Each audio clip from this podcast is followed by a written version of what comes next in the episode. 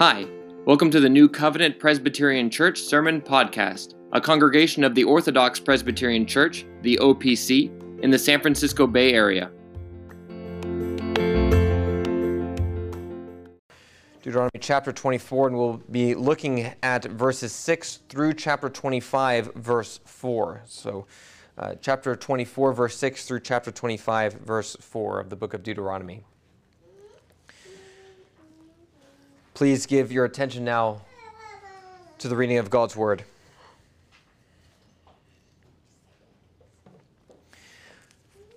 No man shall take the lower or the upper millstone in pledge, for he takes one's living in pledge.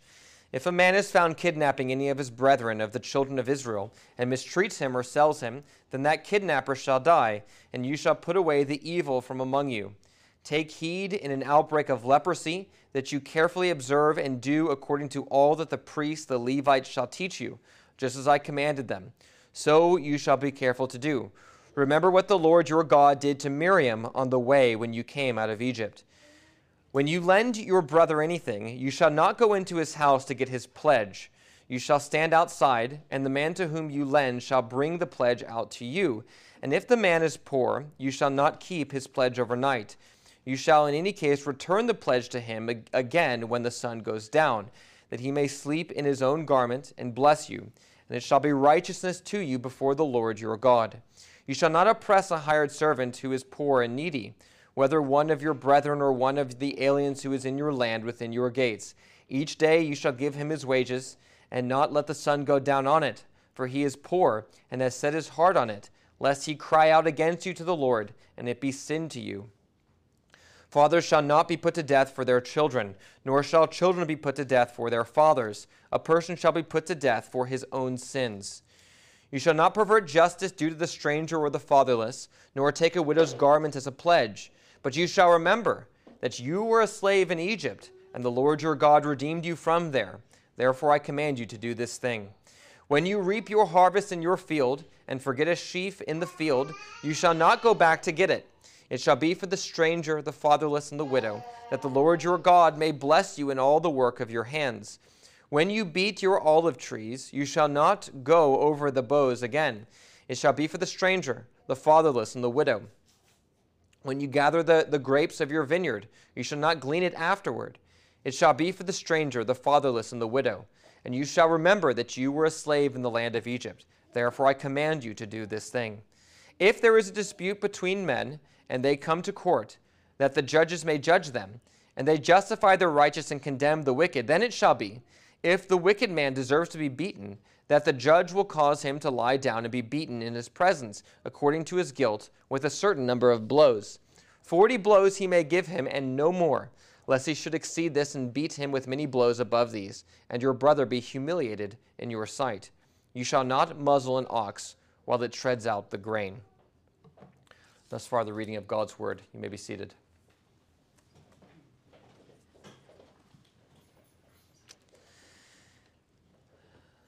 Let's go to the Lord once again in prayer.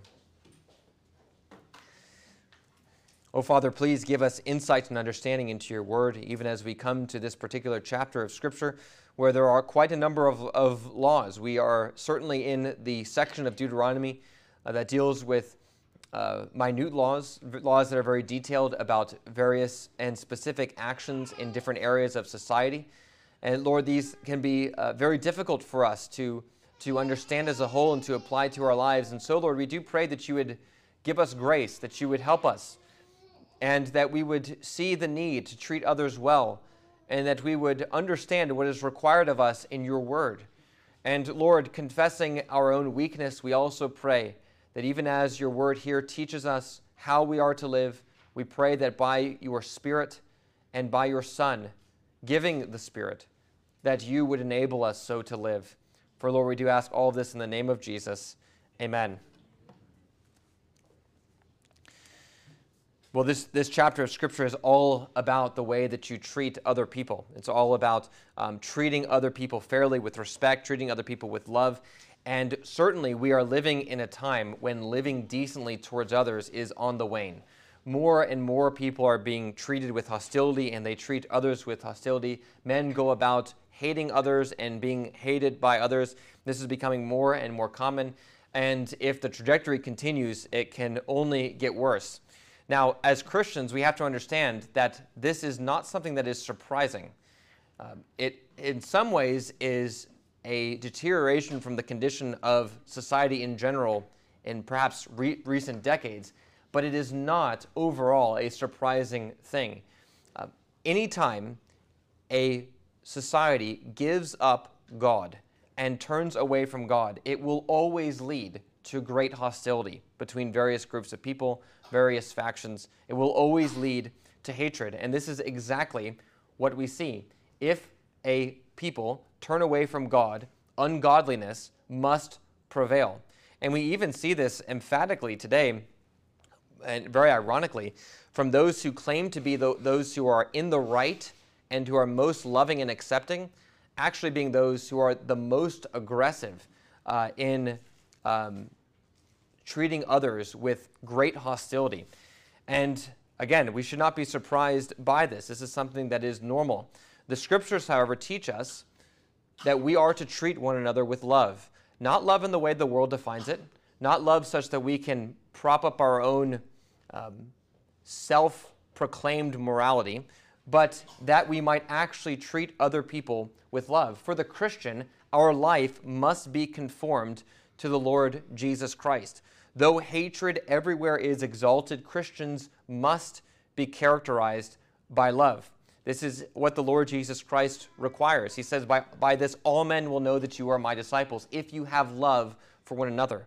Love is the great distinguishing characteristic of the Christian. And if you read through, for instance, 1 John, you'll see this over and over again. The great commandment, the thing that is required of you, is love. If you were to ask what's the sum of all the commandments, it is you are to love God and you are to love other people. And if you as a Christian live contrary to this principle of love by treat, treating other people poorly, it actually is a poor witness to the gospel. People will not be able to tell that you are a Christian. And in fact, if you continue to live that way, it might even prove that you're not a Christian. Uh, living a life of love, because Christ lived a life of love, is required in the scriptures. And here, and here we have a very detailed look at a number of different situations that show what that actually means in minute detail. Uh, when you treat others, uh, when you're interacting with others in various contexts, what does it actually look like to treat others with love, to treat other people fairly? Now, this passage falls roughly under the rubric of the eighth and the ninth commandment. Um, these two commandments, I think, often go together. If you try to oppress someone by taking from them things that are not yours, that often carries along with it uh, uh, dishonesty. And so, uh, we're at a section of Deuteronomy where it can be a little bit more difficult to parse out exactly which commandment Moses is speaking of. But the point is, uh, is that whether we're talking about the eighth or the ninth commandment, uh, the scriptures condemn all forms of oppression of those who are weaker than yourself. And that's really where the emphasis falls in this particular passage. The, the passage is addressed to those who are in places of power, to those who um, are in some ways have influence in society, and the exhortation is that you are not to oppress those who are weaker than you. You are not to take advantage of others. Now, I am very much aware, even as I use the word oppression, there's no really no way around it. The, the scriptures speak of um, oppression all the time, and we are to rightly understand what is meant by oppression. I, I'm very much aware that speaking about oppression brings into the realm of conversation um, certain modern categories, particularly from uh, neo Marxist thought that is so common today, where uh, all kinds of people are said to be oppressed or abused. Uh, and what we're going to see here, and we, we do need to interact with this in light of the, the fact that this passage deals with how you are to treat others who are weaker than yourself. Uh, what we're going to see is, is that the, the way the scriptures describe your obligation to treat someone uh, who is below you in certain respects with regard to uh, power and wealth, that sort of thing. Uh, that that is the thing that is required of you is very different from the neo-Marxism that is around today. Uh, the, the, the Marxism that is around today will divide people up into two different groups, and if you belong to one group, you're oppressed. If you belong to the other group, you are an oppressor.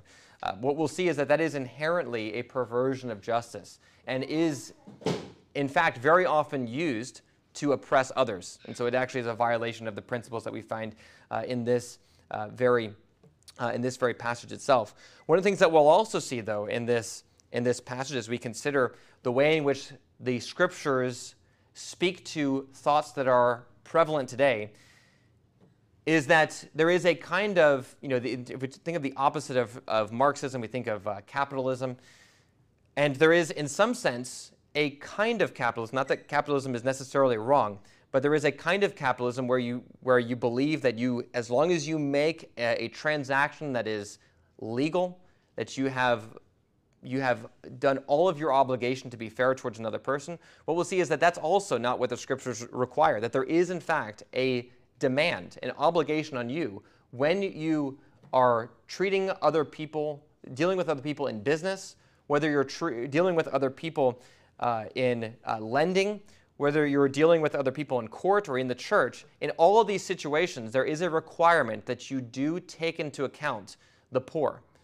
And it is an obligation for you. You are not acting justly if you simply make legal transactions that end up taking advantage of, of the poor. Uh, that, that is not what the scriptures, in fact, require. And so we'll see here that even as we deal with these minute laws, that they do speak very much to the issues of the day. That the, the ethic of the scripture is perfect, and uh, it is that which is revealed by God, and it is Christians who, in obedience to even what Deuteronomy says, uh, with regard to the way in which we treat others, it is, it is in this obedience that the world will know that we are those who are actually loving. And this is, in fact, what is required of us. So now we'll look at this passage under three headings.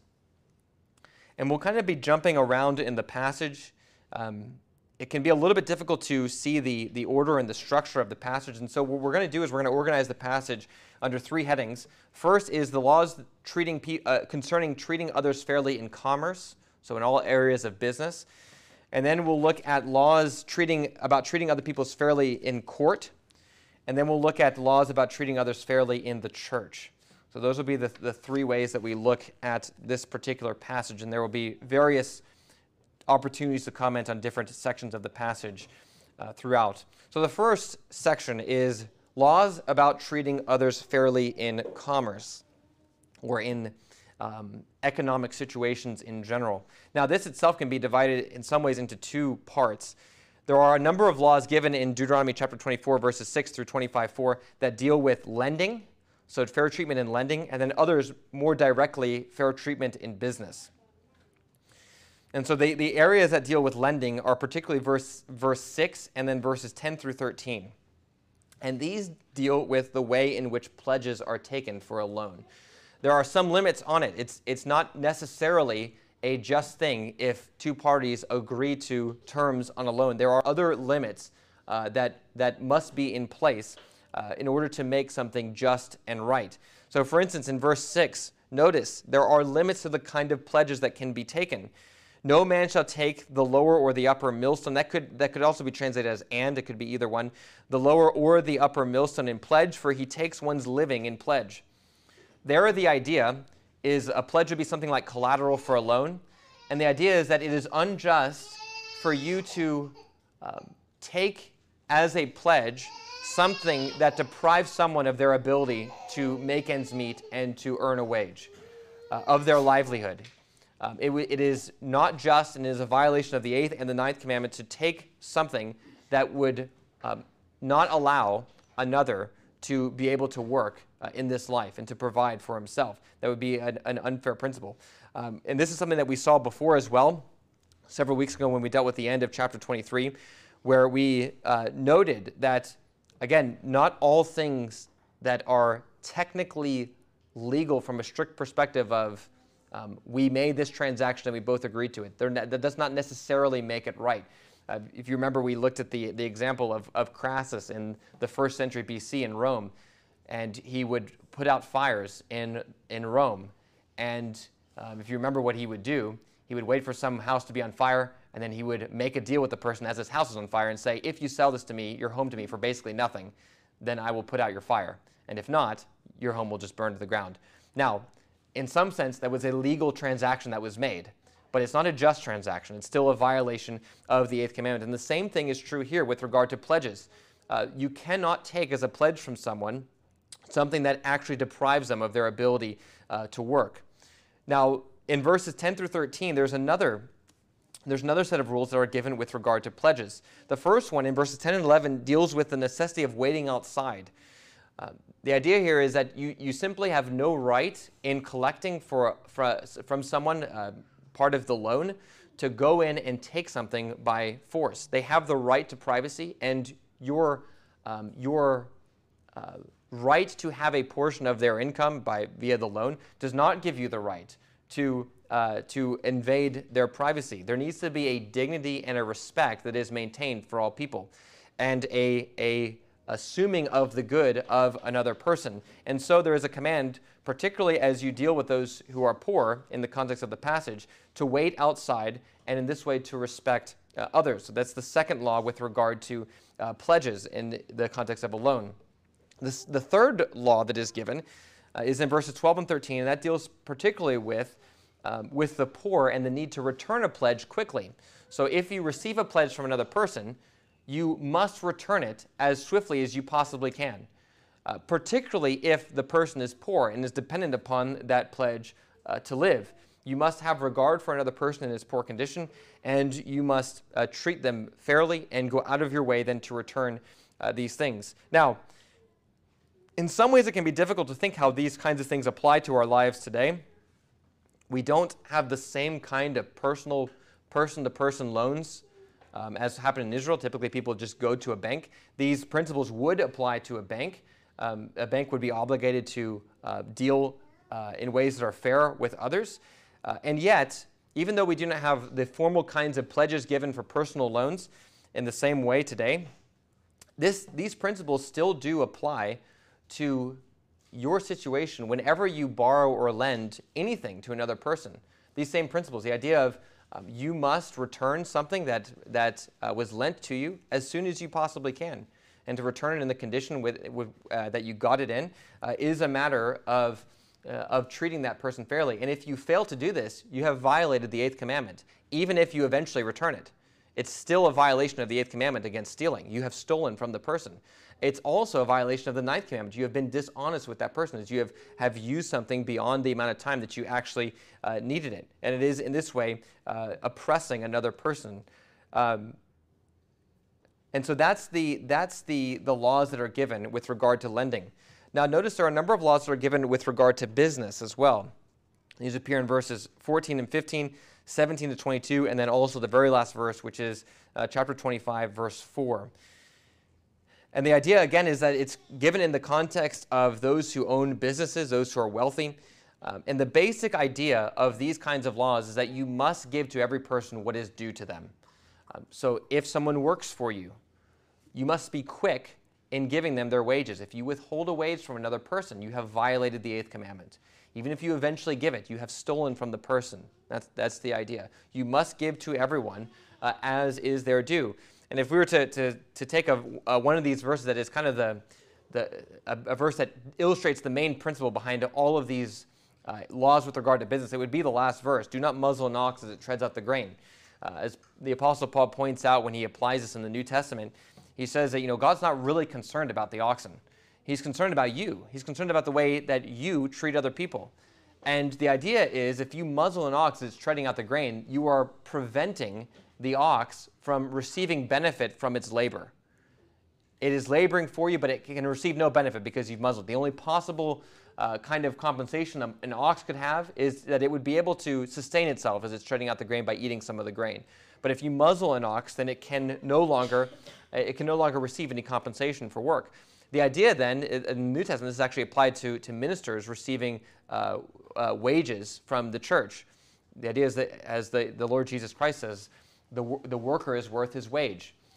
Therefore, it is a principle of good and sound business. If you are not to steal from another person, if you're not to violate the eighth or ninth commandment, you must uh, be sure to pay somebody uh, if they are working for you. Anytime someone does any kind of labor for you, um, there needs to be at least an offering of, of paying the person. Now, friends sometimes do things for free for other, other friends, and there's nothing wrong with that. But the principle is, is that if someone works for you, then it, you owe them. You, you owe them because the worker is worth his wages, and you shall not muzzle an ox as it treads out the grain.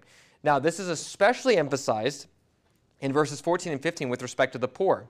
So, when, the, when a poor person in particular uh, works for you, then you must uh, pay them quickly. You must pay them at the soonest possible convenience. And notice what the, what the text says. If you do not do this, as it says in the beginning of verse 14, you have oppressed the person. You shall not oppress a hired servant who is poor and needy, whether one of your brethren or one of the aliens who is in your land within your gates. Each day you shall give him his wages. The idea is if you do not do this, if you withhold payment from a person, then you have actually oppressed the person. This is different than the, the Marxist idea of oppression, but it, this is the, the biblical idea. This is true, real oppression. If you withhold a wage from a person, then you have stolen from them and you have violated the eighth commandment. And so, again, there is a particular regard that the scriptures have for the poor. And notice this regard for the poor is then highlighted again in verses 17 through 20. Verse 17 is sort of the, the heading of this brief section from 17 to 22 is all one little section. And the idea is that you are not to pervert the justice of those who are a stranger, who's a fatherless, or a widow. You are, you are not to, to, to do those kinds of things for those who are the weakest and most vulnerable in society. You'll notice as well that as Moses speaks more to your requirement to care for those who are weak and poor among you, that he actually grounds this in redemption. He does this twice. So there's a, a heading verse in verse 17, you're not to pervert the justice for these people. Then in verses 18 and 22, bracketing the specific laws that are given, there is this command you are to remember that you were strangers and slaves in the land of Egypt, and God redeemed you. The idea is, is that since God has worked such a great salvation for you, caring for you when you were poor, and providing for you and saving you, you also must treat others with dignity and respect. You must also care for the poor who are among you. This is an obligation. If you do not do this, you have violated the eighth and the ninth commandment. And this is, again, grounded in redemption. And in this way, it's not just a sin. If you fail to do this, it's not just a sin against another person, the, the, the weak or the poor person. It's a sin against God because you are not acting in a way that's consistent with the gospel by which you yourself have been redeemed. If you think about the way Jesus speaks about a similar issue in Matthew chapter 18, the idea is, you know, um, there's a person that owes an incredible amount of debt. The king forgives him all his debt. And then he goes out and uh, demands uh, payment from someone who owes him a much smaller amount by comparison. And the idea is, you know, you were forgiven all this debt. How can you not forgive another? Well, the same thing is true here with regard to uh, paying the wages of others, caring for the poor. You yourself were poor, and God has saved you and given you an inheritance which is beyond comprehension. If God's done this for others, then you certainly yourself must also care for those who are poor. You cannot oppress them. Uh, that is the logic that is given uh, in, uh, in Deuteronomy in this very passage. Now, the thing that is specifically mentioned in verses 19 through 21 with regard to what you are to do for the poor, and here we show it, it can be seen that there's an, there is an obligation, even in the way that you do business, that you do it with an eye to the poor. The scriptures recognize the right of private property. Um, there are limits to what a poor person can have from a wealthy person. It's not just they can have whatever they want. But the idea is, is that if you forget a small part of your harvest and, and it, it falls to the ground, the idea is you are just to leave it. This is to be considered provision for the poor. Um, now, we don't have the same kind of harvest today where um, you know, many, many, people are landowners, and there are poor people that go through the property of other people. The situation doesn't come up but the, as much, but the idea is, is that there is to be um, not such a strict clinging to every single thing that you have, that there is no provision for those who are in need. Uh, that's the idea. That, and it's actually commanded here. So even though there is a right, the thing that the, these wealthy uh, people have are, are theirs by right, uh, if they cling to 100% of it without any regard for the poor, they have violated the commandments of God. They violated the commandments of God.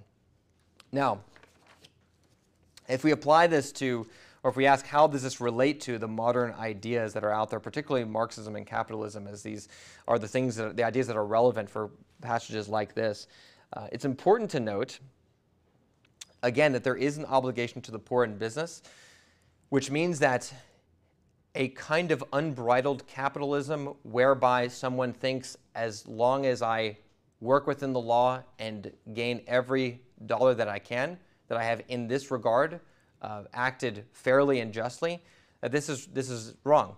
Um, again, it's not to say that capitalism itself is wrong. Uh, very often, capitalist societies will uh, have laws that restrict um, a perfectly free market, and that is usually for the sake of those who are weaker in society. And the point that we have to recognize is that those kind of laws are necessary. Um, it's, it's not in accordance with the scriptures, that there would be a completely free market where there are no restrictions whatsoever. There do need to be provisions for the poor. There do need to be provisions for the poor. And insofar as a society uh, recognizes the right to private property, but also recognizes that there, that there do need to be provisions for the poor, uh, this is in fact justice. Some combination of those ideas uh, do in fact need to be present. However, and this is important as we think about the, uh, the claims of Marxism, um, very often today, um, at least in some circles, um, passages like this and other places in Deuteronomy or Leviticus will be used to try to say that the Bible teaches redistribution. So one of the fundamental tenets of Marxism is that there's going to be a forced redistribution. The idea is that uh, the, the poor basically have a right to the wealth of the rich, and so there can be heavy taxation whereby the, the poor then receive uh, large amounts of redistributed wealth. But you'll notice here and we've seen this in other places as well, where there have been provisions that have been made for the poor. That forced redistribution is actually very much contrary to the principles of this passage. The poor do have a right to something from the wealthy, um, but it's simply the leftovers. They do not have a right to the substance of the property of the wealthy. And there is no sense in which a just society anywhere in the scriptures uh, is defined as one in which everyone has exactly the same amount. And that's one of the fundamental tenets of Marxism, that there must be, everyone must be exactly equal. But here, here, um, the idea is, and we've seen this in other places as well in the book of Deuteronomy, the poor have a right to some things, but only insofar as it does not affect the fundamental property of the one who actually owns these very things. We saw this again in, at the end of Deuteronomy chapter 23, where these, these principles actually come out even more clearly. If you remember, when you come into your neighbor's vineyard, you may eat your fill of grapes at your pleasure. So you can have whatever you want as you're going through another person's property. But you shall not put any in your container. So the idea is you can have whatever you need for the moment, but there can be no container that you take whereby um, you affect the substance of the property. There's a, there's a fundamentally the right of the private property of the person is maintained. And the idea then, the reason this is important is because if you violate this right, you have violated the eighth commandment. That is, in fact, stealing. So, um, one of the things that is then put forward with the idea of Marxism and all, in all the various neo Marxist um, flavors, so to speak, that are there today, is that there is this need for all people to be equal. But it's important to note that according to the scriptures and the, the presupposed rights that are the basically frame of, of talking about all of these various things in the scriptures, uh, if you are to pursue redistribution and equality in terms of everyone having exactly the same amount, the only possible way to get there is by a massive violation of the eighth commandment. And, and these passages really do not help you uh, get there. Uh, you do not have a right, even in Israel, where there were there was some kinds of redistribution. You do not have a right to the, the wealth uh, of another person. Uh, to, to do so would be to, to go after this would be, in fact, uh, a, a violation of the eighth commandment. Now, in some ways, again, um, there are errors with a kind of unbridled capitalism, and there's certainly errors with Marxism.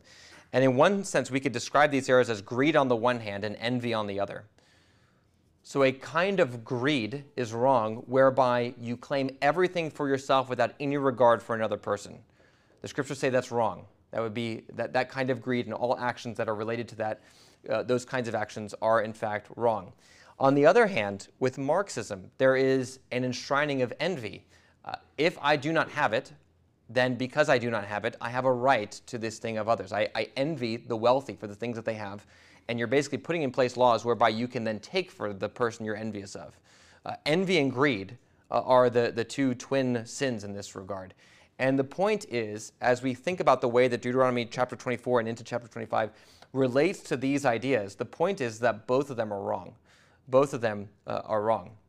There is a right to private property. There is a right to uh, that you have to doing business and even to making a profit. Uh, but there must be some kind of concern for the poor. So this is what the scriptures say with regard to treating others fairly in commerce. And this is where the way we need to think through as Christians how we are going to live. Uh, these ideas are extraordinarily influential today. And all Christians will be living quite counterculturally by trying to obey the scriptures as, they, as it speaks about how to treat others fairly uh, and justly. And yet, this is what we are called to do. Now, the other area that is spoken of here, the second area, is treating others fairly in court. So the idea is the justice system. And this is particularly found in verse 7 of chapter 24, verse 16, and then chapter 25, verses 1 through uh, 3. Chapter, uh, verse 7 of chapter 24 deals with kidnapping. The idea is that uh, kidnapping is a crime that's punishable, uh, that's punishable by death. Uh, a very similar law is found in the book of Exodus as well, uh, in chapters 21 through 23. Um, that's always said to be a, a very heinous sin. One of the things that we see um, from this kind of law is that clearly the death penalty is something that is uh, just and right. Uh, and again, any kind of kidnapping would be uh, quite a, a, a, vicious and heinous sin. Now, the principle of justice that's found in verse 16 is that fathers shall not be put to death for their children, nor children be put to death for their fathers. A person shall be put to death for his own sin. And this is a fundamental principle of justice. Uh, any kind of, of sentence that's passed against a person must be for the sins that he himself commits. Not that the sins of another person commit, but that he himself commits. Now, the, the sin that is particularly emphasized here that, that must be avoided, uh, and this would have been probably more common in the ancient world than it is today, is that a, a, father cannot be put to death for the sins of his son, nor the son for the sins of the father. There was uh, a more communal uh, view of the family. And so there would have been a greater temptation to put to death a father for the sins of his son and, and vice versa. But the idea is that the more general principle that applies to every single situation is that nobody can be condemned for the sins of another person. And this is basically repeated as a presupposition in verse 1 of chapter 25 as well. If there's a dispute between men and they come to court, that the judges may judge them, and they justify the righteous and condemn the wicked. A righteous person is righteous in the context of a civil court because he does something that's right. A guilty person, a wicked person, is, is, is guilty in the context of a court when he does something that's wrong. There is no other consideration that can ever be brought into uh, a, a justice system. It must only be the actions of the individual. And again, this is where uh, Marxism and all of its neo Marxist uh, applications uh, suffer greatly, when there is the reason why they're so unjust is because it sets up people into classes. So classically, Marxism does this with regard to class. So there is the there is the working class. There are inherently those who are right. They're the ones who are oppressed. And then there are uh, the wealthy class, and those are the ones who are wrong. They're the ones who are oppressing. Today we have the same thing with race. It's what critical race theory is. So if you're if you're black, then you are the oppressed class, and, you, are right. If you're white, you are the oppressing class, and you're wrong. Now, uh, black people can do right and they can do wrong, and they need to be judged accordingly. White people can do right and they can do wrong, and they need to be judged accordingly. It is in a perversion of justice, is a putting to death someone for the sins of another. If you divide up people by class and then you judge them based on whether or not they they fall into a particular class. The same thing happens with gender. This is what feminism does. So with feminism, uh, another this would be another neo-Marxist uh, application uh, with gender, there is male and female. And the males are wrong, they're the oppressors, so toxic masculinity, that sort of thing. And, and women are correct, they're the ones who are the, the oppressed. This is, would be, again, uh, condemning men for the sins of others. And it would be justifying women for the sake of the righteousness of, of others. Uh, it is a perversion of, the ju- of justice as it is found in the scriptures. Another uh, neo Marxist kind of uh, application is sexuality. And this happens with heterosexuals versus uh, the LGBTQ movement. The LGBTQ movement is the oppressed, so therefore they're right. and the heterosexuals are uh, the oppressing, therefore they are wrong. The idea is, is that um, whenever there is a division of people into various classes and they are judged by the class that they, that they, uh, um, that, that they belong to, that this is in fact a perversion uh, of justice. It's a violation of the eighth commandment. It's a violation of the ninth commandment, as Moses uh, has so uh, expressed it. And this is really what's wrong with the, the kinds of arguments that are used today to argue about the injustice of systems. It's not to say that systems are inherently just. There are many unjust systems. The problem is, is that there is often this kind of neo-Marxist assumption in the way that it's argued for. And so, for instance, like a, something like a systemic racism today is argued for on the basis of there being implicit bias in people who are white. That's not never it doesn't have to manifest itself in any of the things that they actually do. It's just an implicit bias that's so prevalent that it affects uh, the system as a whole. This would be putting this would be a violation of justice because it is imputing to people wickedness for things that cannot be proved one way or another. Um, it's not to say again that there that there are not problems with systems, um, but the we need to be careful and think through things as Christians, uh, as we think through the kinds of sins that are alleged to be happening in society, whether or not they are they are assuming things that are contrary to the Scriptures. Uh, and this is what we have very often today, and it's why we do need to talk about them as we as we discuss these kinds of things uh, in this section of Deuteronomy. Now, the last two verses that deal with fairness in courts are come in uh, verses 2 and 3. Verses 2 and 3, where there is actually uh, a, an allowance for corporal punishment for various sins. And so one of the things that this shows, particularly in verse 2, you know, someone can be beaten for their sins. Uh, this would be in a civil context. Um, again, this is not something that's done today. It's important to note, though, that as this is found in the scriptures, it shows that this is not inherently wrong. Uh, there is an aversion to using pain as a punishment for crimes, but there's nothing inherently unjust with that. Um, and one of the one of the things, reasons that's important to think through is that um, if this is the case, it's also not wrong for there to be pain, the use of pain, uh, as a punishment uh, for children within the home.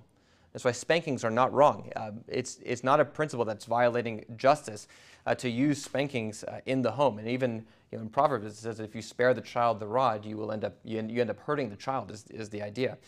Um, and there's a parallel between a father in the home and a judge in the civil sphere.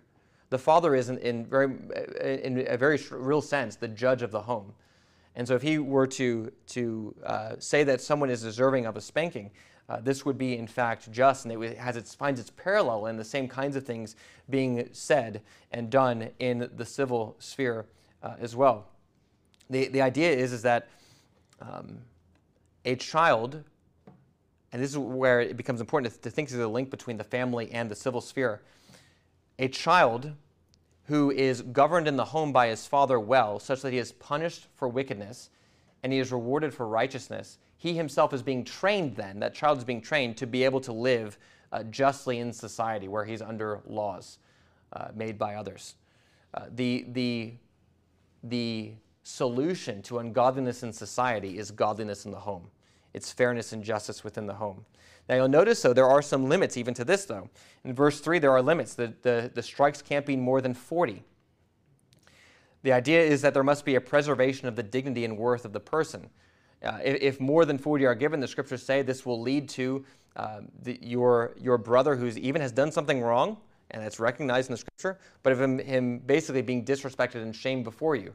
And it's not consistent with someone who's made in the image of God to, so, to be so debased uh, before you. Now, if we were to apply this to the situation of spanking, it's probably the main area this can be applied today, as since we do not have uh, beatings in civil in the civil sphere anymore.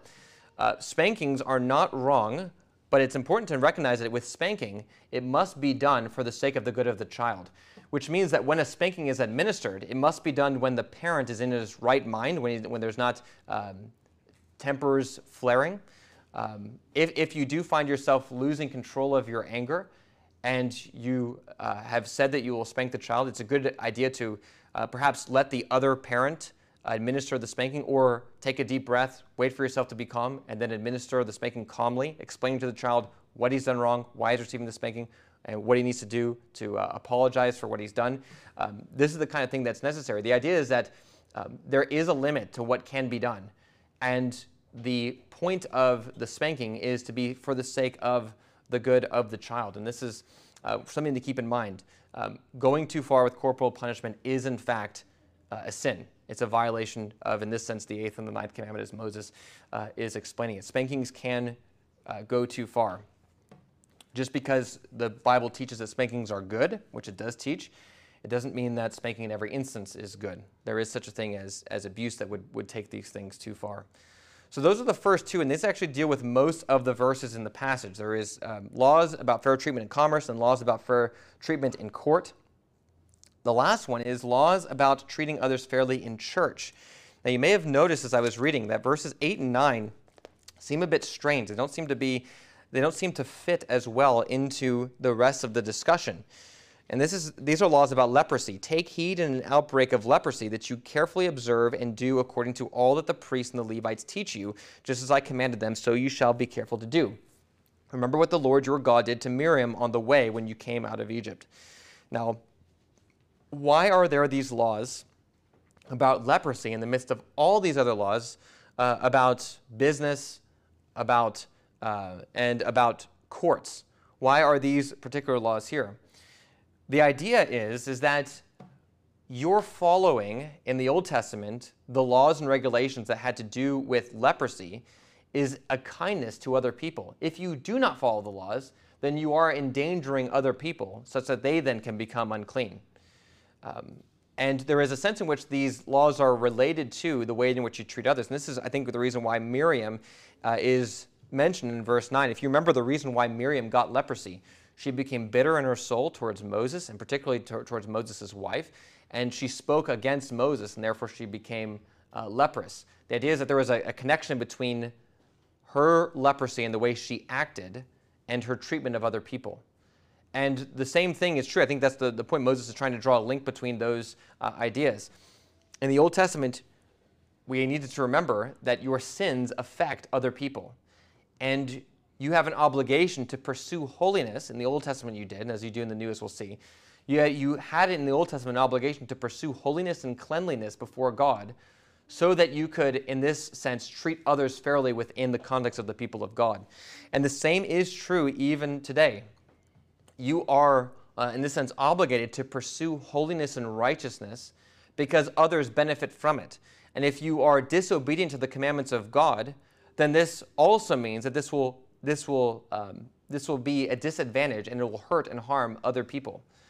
And so, one of the ways in which we then can even maintain treating others fairly within the church is by remembering Miriam, not becoming bitter towards other people, not complaining about others who are, are in the church, and, and pursuing a true kind of holiness whereby others can benefit uh, from the spiritual gifts that God Himself gives to us, to treat others put others before uh, ourselves. And so, even in the church, this then has application. So, this is, the, this is what the, the scriptures teach with regard to the eighth and the ninth commandment. There is to be a righteousness that you have. Now, we often talk in the abstract about, um, you know, you're not to, to steal from others, you are not to, uh, you are not to uh, lie to others, but it can be difficult sometimes to work it out in the details.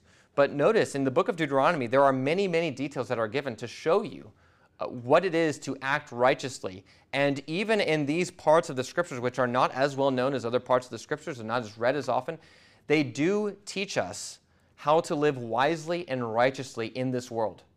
They, they do teach us what is good, what is right, and even passages like this that are not as well known can still be brought to bear on the ideas of society today. And ultimately, we need to remember as Christians that Christ is the one who will come as king, and he, as the king, will establish perfect righteousness and justice in every area of society. In every area of society. That's one of the things that is prophesied over and over again as we think of the, the coming of the Lord Jesus Christ. He is the king, and he will establish justice in the earth. The coastlands will wait for his law because he is the one who is righteous. And it's true that perversions of justice will happen at every area level of society, in the heart, uh, in, as individuals, in the family, uh, in society as a whole. There will always be perversions of justice, but it is for us as Christians to understand what the scriptures teach about what biblical justice is, to live accordingly, to look to God's law to know how we are to live, and even more than that, to look to Christ for the strength to be able to live in, uh, in a godly way in a wicked and perverse world. That is what we are required to do. We do not have the strength to do it on our own, but Christ has come. He's died for his people. He's been risen from the dead, and he pours out his spirit on his people to give his people the strength to live in ways that are fundamentally different from the rest of the world. Not fundamentally the same, but fundamentally different. And we as Christians look forward to the coming day when perfect righteousness will be established in the Lord Jesus Christ as King.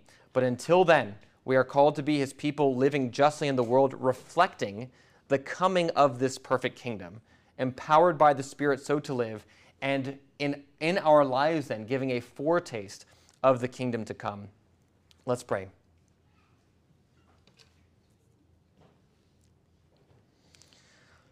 Oh, Father, how we do thank you for your word. How we do thank you for the way in which it does teach us what is right and good and true. Lord, we do pray the same prayer that Augustine has given so many years ago that you would command what you will, but that you would give what you command. Lord, we're so thankful that you do command us various things. We're thankful, Lord, that you give us so many examples of how to apply these things to our lives. We're thankful, Lord, for the minute details that you give us as you work out uh, for us what it means to keep the eighth and the ninth commandments. Lord, we're, we're thankful for this. It's, it's such a good thing that we have this, to be able to, to, to bring to bear to all of society, all of life, uh, the Word of God. We're thankful, Lord, that you have commanded us these things. We pray now that you would also give us the strength to obey. For we ask all this in the name of Jesus. Amen.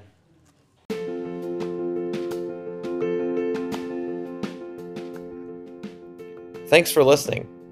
If you'd like to find out more about our church, please visit our website at newcovenantopc.com. You can also follow us on YouTube, Facebook, and Instagram. May God enlighten the eyes of your heart, that through the preached word your eyes may be opened to behold the glory of Christ more and more.